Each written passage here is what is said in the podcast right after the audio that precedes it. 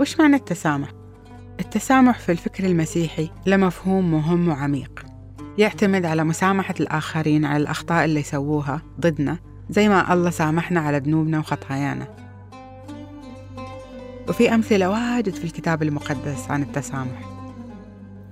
خلونا نبدأ بالصلاة الربانية اللي علمها المسيح تلاميذه والناس اللي كانوا حاضرين هناك لما قال لهم صلوا هكذا.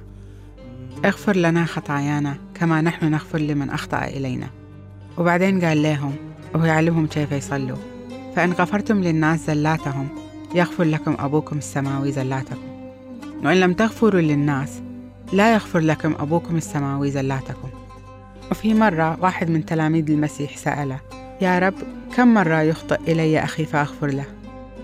هل إلى سبع مرات؟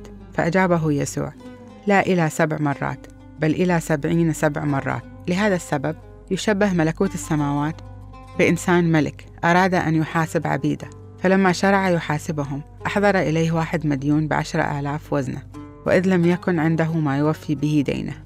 أمر سيده بأن يباع هو وزوجته وأولاده وكل ما يملك ليوفي الدين. لكن العبد خر أمامه ساجدا وقائلا يا سيد امهلني فأوفي لك الدين كله. فأشفق سيد ذلك العبد عليه فأطلق سراحه وسامحه بالدين. ولكن لما خرج ذلك العبد قصد واحدا من زملائه العبيد كان مديونا له بمئة دينار فقبض عليه وأخذ يخانقه قائلا أوفني ما عليك. فركع زميله العبد أمامه وقال متوسلا امهلني فأوفيك فلم يقبل بل مضى وألقاه في السجن حتى يوفي ما عليه. اتشاهدوا زملائه العبيد ما جرى حزنوا جدا فمضوا وأخبروا سيدهم بكل ما جرى. فاستدعاه سيده وقال له أيها العبد الشرير ذلك الدين كله سامحتك به لأنك توسلت لي.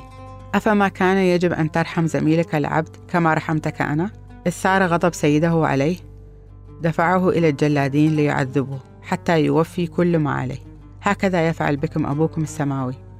إن لم يغفر كل منكم لأخيه من قلبه.